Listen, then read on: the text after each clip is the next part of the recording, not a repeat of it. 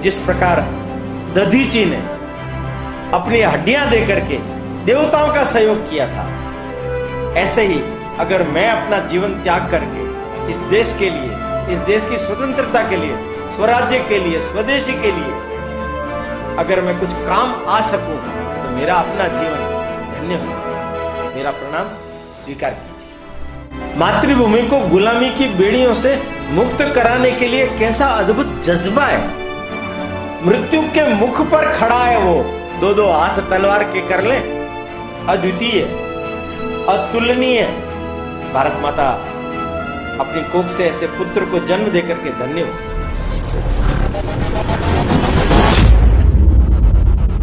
तेजो भास्कर का उदय हुआ, जिसका नाम है वासुदेव बलवंत फड़के। ये एक ऐसा नाम है कि जिसके नाम पर अंग्रेज़ थर्राते थे, कांपते थे। जरा सुनिए उनके जीवन की कथा। कथा का प्रारंभ ऐसा है कि बहुत ही जैसे कोई सामान्य व्यक्ति की कहानी बता रहा हूँ मैं। नवंबर चार को सिरढोन का कालोबा जिला है महाराष्ट्र में। उसका सिरढोन करके गाँव है। उस गाँव में इस बालक का जन्म। सामान्य पढ़ाई लिखाई हुई। आगे कॉलेज की जब पढ़ाई करने के लिए जाने लगा तो पिताजी ने टोक दिया। पिताजी ने कहा, कहीं दस रुपए की नौकरी कर लो और नौकरी करके फिर आगे की पढ़ाई करो। पर ये धुन का पक्का था। इन्होंने कहा, नहीं, मैं तो आगे कॉलेज की पढ़ाई करूँ। तो पिताजी ने कहा, मैं एक टक्का नहीं दूँगा तुम्हें। एक पैसा नहीं देने वाला हूँ मैं तुम्हें। ये मुंबई आ गए। वहाँ इन्होंने नौकरी शुरू की। रेलवे की एक नौकरी शुरू की। बीस रुपया इनको तनख्वाह मिली। वो भी ज़्यादा समय नहीं जमे। तो एक दूसरी नौकरी कर ली। उस नौकरी में भी इनका मन नहीं लगा। अंत में कम, इनका वित्त विभाग सेना का उसकी कमीशन रेट थी उसके अंदर इनको नौकरी मिल गई। तीस रुपया मासिक। शादी भी हो गई थी पंद्रह साल की उम्र। एक छोटी सी बच्ची भी पैदा हो गई। पर इनकी पत्नी जो थी, उनका स्वर्गवास तो दूसरी शादी हो गई, गोपिका बाई। अब जब आप कहानी सुन रहे हो तो एक साधारण के आदमी की नहीं लग रही? शादी, ब्याह, बाल, बच्चे, नौकरी।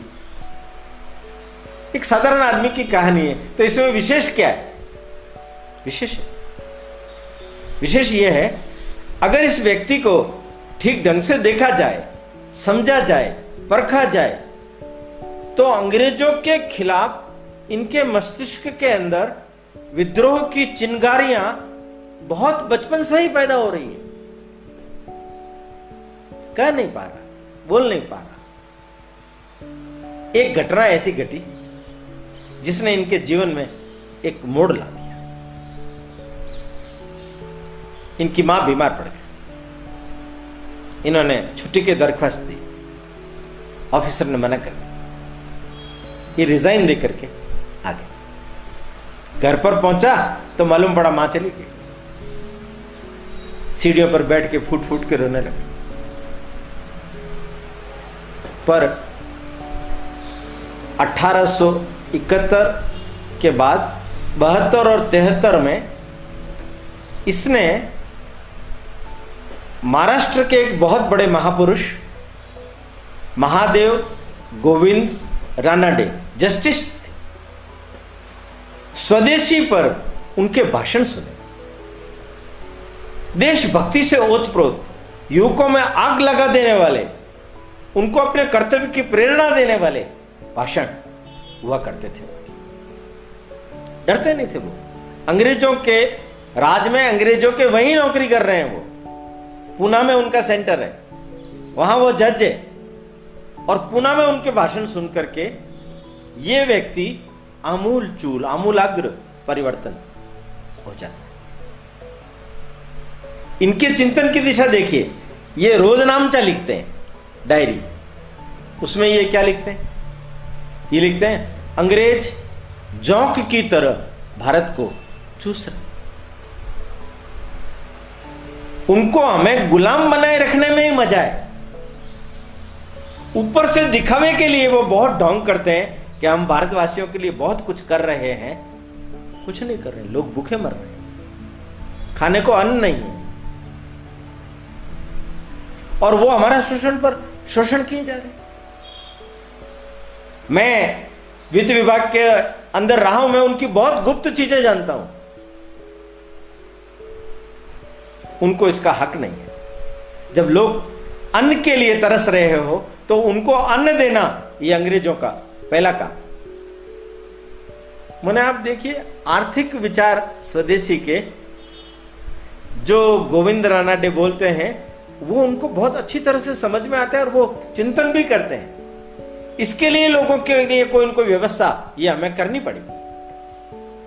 जन चेतना जागृत करनी पड़ेगी। उनका माथा इस तरीके से काम करता है कि एक माँ चली गई तो क्या हुआ? ये जो बड़ी माँ है, जिसको हम भारत माता बोलते हैं, वो तो है ना? उसके लिए तो हम अपना जीवन लगा सकते हैं। उसके लिए तो हम जी सकते हैं। उन्होंने व्याख्यान देना शुरू किया। आसपास के पुना के सात जिलों में इंदौर तक जाकर के उन्होंने व्याख्यान दिया। तीन, चार साल हो गए। अनथक प्रयास कर रहे हैं। पर इन्होंने देखा, जू ही नहीं देंग रही। लोग कहते हैं, आप बात तो अच्छी कर रहे हैं, पर अंग्रेज़ बेचारे हमारे यहाँ आकर के अच्छा ही तो कर रहे हैं। लोगों की मानसिकता में परिवर्तन नहीं ला पाए। थोड़ा बहुत हाँ करते लोग तो भी उनके साथ मिलकर के काम करने के लिए तैयार नहीं है। इनको लगा कुछ करना चाहिए। क्या करें? सशस्त्र क्रांति। सशस्त्र क्रांति।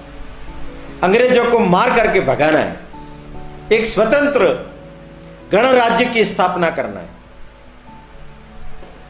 तो कैसे करेंगे?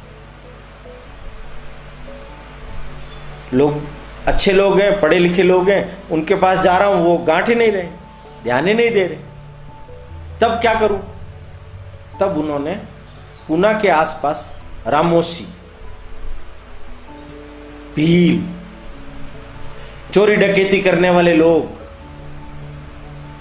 उनके बीच में गए। उनके सामने बात रखी, वो तैयार हो गए। उनके मुखिया दौलत राव रामोसी उनके दाइना हाथ बन गए। लोग इनके अंदर छत्रपति शिवाजी महाराज का स्वरूप देखने लगे। पूना में ही एक स्थान पर उन्होंने अपना अखड़ा शुरू कर दिया। वहाँ शस्त्र चलाने की, घुड़सवारी की ट्रेनिंग दी जाने लगी। ये वैसे भी बहादुर जाति थी। चोरी डकैती करने में होशियार थी। इसको थोड़े ही दिनों में उन्होंने प्रशिक्षित कर दिया। आपको यह जानकर के भी आश्चर्य होगा, लोकमान्य तिलक लोकमान्य तिलक, वे भी इनके अखाड़े के अंदर आकर के ट्रेनिंग लिया करते थे। इनसे दस साल छोटे थे। छप्पन में उनका जन्म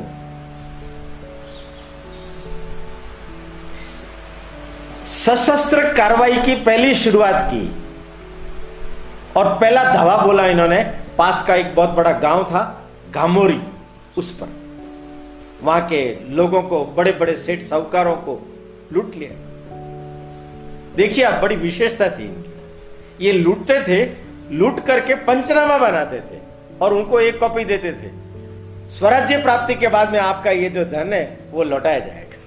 देखिए आप, ये धन अभी ज़रूरत है। सशस्त्र क्रांति के लिए पैसा नहीं होगा तो हम कैसे लड़ेंगे? शस्त्र कहाँ से लाएँगे? इसलिए डकैती डाल करके हम ये काम करेंगे। उन्होंने अनेक अनेक गाँवों में डकैतियाँ डाली। पैसा इकट्ठा किया। एक बार तो एक बड़े गाँव के अंदर इनको सत्तर हज़ार से भी ज़्यादा राशि प्राप्त हुई। शस्त्र खरीदे गए, सेना बढ़ाई गई, विधिवत उसका प्रशिक्षण दिया गया। ब्राह्मण है ये चित्पावन ब्राह्मण। ट्रेनिंग दे रहा है सैनिकों की। ये इनके बारे में ऐसा बताया जाता है कि इनको जो ट्रेनिंग इन्होंने देने की परंपरा शुरू की, इसका प्रभाव ये पड़ा है कि ब्राह्मणों के मन में ये भाव हट गया कि हम केवल कीर्तन करेंगे, हम केवल कर्म कांड करेंगे। नहीं, हम भी सशस्त्र क्रांति कर सकते हैं। मंगल पांडे ने नहीं की थी क्या? बल, बलवंत फड़के ने नहीं की थी क्या? उनकी मानसिकता में भी परिवर्तन है चापेकर बंधु आगे जाकर के, वो भी ब्राह्मण थे। उन्होंने भी जो कर्म किया है, वो इन्हीं की पद चिन्हों पर चल करके किया। अंग्रेज़ खपा हो गए। उन्होंने इनाम घोषित कर दिया इसके ऊपर। जो कोई भी वासुदेव बलवंत फड़के को ज़िंदा या मुर्दा पकड़ करके लाएगा, सरकार उसको पचास हज़ार रुपए का इनाम देगी। दूसरे, तीसरे दिन ही जो इश्तहार लगे हुए थे, उसके पास ही एक दूसरा इश्तहार लोगों को पढ़ने को मिल गया। मुंबई का गवर्नर रिचर्ड टेंपल जो उसका सिर काट करके ला करके देगा। मैं नाना साहब पेशवा की ओर से उसको इसकी डेढ़ गुणा रकम दूँगा। टेंपल दहशत में आ गया। अंग्रेज़ अधिकारी दहशत में आ गए। उनको लगने लगा, ये शायद महादेव गोविंद रानाडे के निर्देशन में काम कर रहा है, इसलिए गाज उनके ऊपर गिरी। उनका वहाँ से पुना से स्थानांतरण कर। दूर दराज इलाके में भेज दिया। वे भी डरे नहीं, चले गए। अंग्रेज़ों ने एक लेफ्टिनेंट डैनियल उसको भेजा। अंग्रेज़ घबराने लग गए। ये सात ज़िले खाली हो गए अंग्रेज़ों के। पुना आ गए। तो पुना में इन्होंने गणेश खिंड और उसके आसपास के दो अंग्रेज़ों के बड़े इलाके, खजाने, ऑफ़िस, दफ्तर, उसमें विस्फोट कर दिया, जला दिए तो अंग्रेज़ तो जो पूना में आए थे, सब जिलों को खाली करके, वहाँ से भाग करके मुंबई चले गए। कोई रहना नहीं चाहता। पूना में कर्फ्यू लगा दिया गया। अब आमने सामने की झड़पें शुरू हुई। बचते, बचाते, दौड़ते, भागते, खाना, पीना सब कुछ भी नहीं मिला और स्थिति विकट हो गई। सब तरफ़ से सहयोग मिलना बंद हो गया। पैसा कम हो गया। खाने पीने के लाले पड़ गए तो एक मुठभेड़ के अंदर इनके जो दाहिने हाथ दौलत राव, मारे बहुत दुखी हुए। इनको लगा मेरा सारा मिशन सफल ही नहीं हो रहा। फेल हो निराशा आ गई शैल मल्लिकार्जुन, वहाँ जाकर के मैं अपना सिर काट करके भेंट कर दूँगा। हे भारत माता, तू मुझे क्षमा करना, मैं तुम्हारा काम नहीं कर पाया। मैं तुम्हें स्वतंत्र स्वराज्य नहीं दिला पाया। फिर इनके एक मित्र थे, श्री कृष्ण सरवटे, उन्होंने इनको दिलासा दिया। अपने घर लेकर के आए। इनकी पत्नी को जब मालूम पड़ा तो पत्नी ने बात निकाल दी, पड़ोस में। उसने जाकर के डैनियल को बोल दिया। डैनियल ने अचानक हमला बोल दिया। ये दोनों भागे। ये श्री कृष्ण तो निकल गया, अलग से चला गया। कहते हैं कि 12 वर्ष तक ये भागते हुए रहा है। 12 वर्ष के बाद अपने घर पहुंचाई। किंतु वासुदेव बलवंत फड़के ये चले गए। दूर जंगलों में। एक मंदिर था। थक गए थे। पाँच सात दस दिन से खाना नहीं मिला था। बुखार तेज हो गया था। उस अवस्था के अंदर ये जो मंदिर है, उसकी सीढ़ियों के पास ही गिर करके, पड़ करके सो गए गहरी निद्रा। डेनियल पीछा कर ही रहा था। उसको मालूम पड़ गया। जाकर के देखा तो सो रहा था। पहुँच गया। इनके सीने के ऊपर पैर रख दिया, बूट। आँखें खोली। अब कुछ नहीं हो सकता। फिर भी हिम्मत देखिए कैसी डेनियल पूछता है, क्या चाहते हो? उनका एक हाथ तलवार मेरे पास दे दे, एक तुम ले ले। आ जाओ, दो तलवार के दो दो हाथ कर लेते हैं, पता चल जाएगा क्या चाहता उससे कौन लड़े? वो तो शेर है। फड़के के नाम से ही कांपते थे लोग। पकड़ करके लिया गया। अंग्रेज़ों के न्यायालय। तो भी वहाँ का जो सार्वजनिक काका था, वासुदेव जोशी, वो इनके लिए वकील बनकर के लड़ने लगा अंग्रेज़ों के खिलाफ। पर अंग्रेज़ों के न्यायालय के अंदर न्याय की आशा करना व्यर्थ है। इनके ऊपर अनेक अनेक मुकदमे डकैती के, राजद्रोह के वगैरह लगाए गए। और आज जन्म काले पानी की सज्जा। पर अंग्रेज़ों के अंदर डर इतना भयंकर था कि इस व्यक्ति को भारत में नहीं रखना है। तो अदन वहाँ लेकर के यह बात है 1880 की। वहाँ जब लेकर के गए, बहुत घनघोर यातनाएँ दी गई। जंगल के अंदर जेल है, पर जेल के अंदर से ये निकल पाके सत्रह मील तक दौड़ते गए।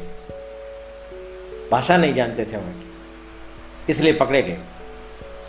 कहते हैं कि जेल के अंदर इनका स्वास्थ्य खराब हो गया था और खराब होने के कारण से 17 फरवरी अठारह के दिन इनका स्वर्गवास हो गया। जब न्यायालय में मुकदमा चल रहा था तो मुकदमे के समय में इन्होंने अपना एक वक्तव्य जारी किया। भारतवासियों के वो भारतवासियों को कहते हैं, हे मेरे देशवासियों, मैं किसी से नहीं डरता हूँ। ईश्वर ने मुझे इस काम के लिए नियुक्त किया था, इसलिए मैंने ये बीड़ा उठाया। मैं इस देश में स्वतंत्र गणराज्य स्थापित करना चाहता था। मेरा सपना सफल नहीं। अगर हो जाता और मेरे जैसे 25 लोग भी मुझे मिल जाते तो मैं अंग्रेज़ों को भारतवर्ष से बाहर निकाल फेंक जिस प्रकार दधीची ने अपनी हड्डियाँ देकर के देवताओं का सहयोग किया था, ऐसे ही अगर मैं अपना जीवन त्याग करके इस देश के लिए, इस देश की स्वतंत्रता के लिए, स्वराज्य के लिए, स्वदेशी के लिए अगर मैं कुछ काम आ सकूँ तो मेरा अपना जीवन धन्य होगा। हे मेरे भारतवासियों, हे मेरे देशवासियों, आप मुझे क्षमा कर देना। मैं आप लोगों की सेवा इतनी अधिक नहीं कर पाया। मेरा सपना अधूरा रह गया, इसलिए अब मैं जा रहा हूँ। मेरा प्रणाम, स्वीकार कीजिए। देखिए, कैसी अद्भुत भावना है। कैसा वीर पुरुष है। मातृभूमि को गुलामी की बेड़ियों से मुक्त कराने के लिए कैसा अद्भुत जज्बा है? जीवट कैसा है? जिजीविसा कैसी है? मृत्यु के मुख पर खड़ा है वो। दो दो हाथ तलवार के कर ले। कैसा अद्भुत जीवट और साहस है।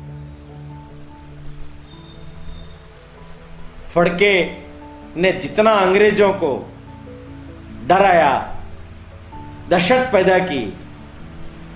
उतना शायद उस कालखंड के अंदर कोई क्रांतिकारी नहीं कर पाया। इसलिए मैंने प्रारंभ करते समय में कहा कि आप साधारण व्यक्ति की कहानी सुन रहे हैं और अब आपको लग रहा होगा, ये तो नितांत असाधारण, अद्वितीय, अतुलनीय। भारत माता अपनी कोख से ऐसे पुत्र को जन्म देकर के धन्य हुई